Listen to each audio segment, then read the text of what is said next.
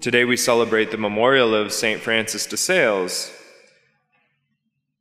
Growing up, he received the education of a nobleman. When he went off to university, he had not only a servant, but also kind of a priest mentor.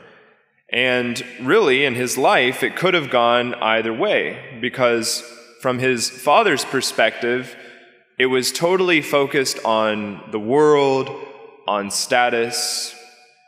And yet, the Lord was speaking to St. Francis, even from a young age, and he began to foster devotion.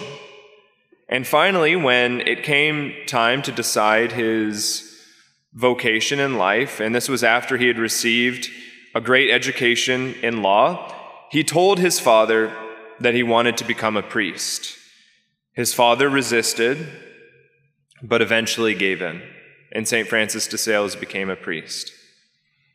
His writings are legendary. One of his books is An Introduction to the Devout Life, and it was written intended to be a guide for anybody, anybody in any vocation to foster devotion to foster holiness.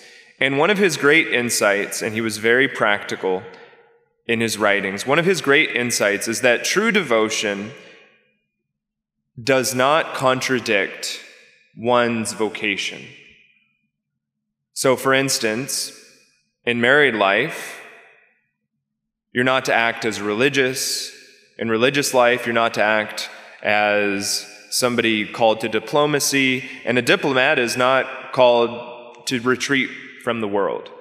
In other words, as we plan our own life of devotion, we can use common sense. Am I able to fully live out my vocation, my vocation as a student, my vocation as a mother, as a father, my vocation as a priest?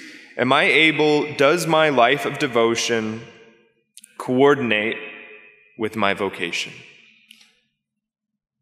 As we approach Jesus, today we ask for the intercession of St. Francis, that each of us here today may foster our own life of devotion, an intimate and mystical relationship with Jesus. We ask that re- receiving his body and blood, we may foster that life within us.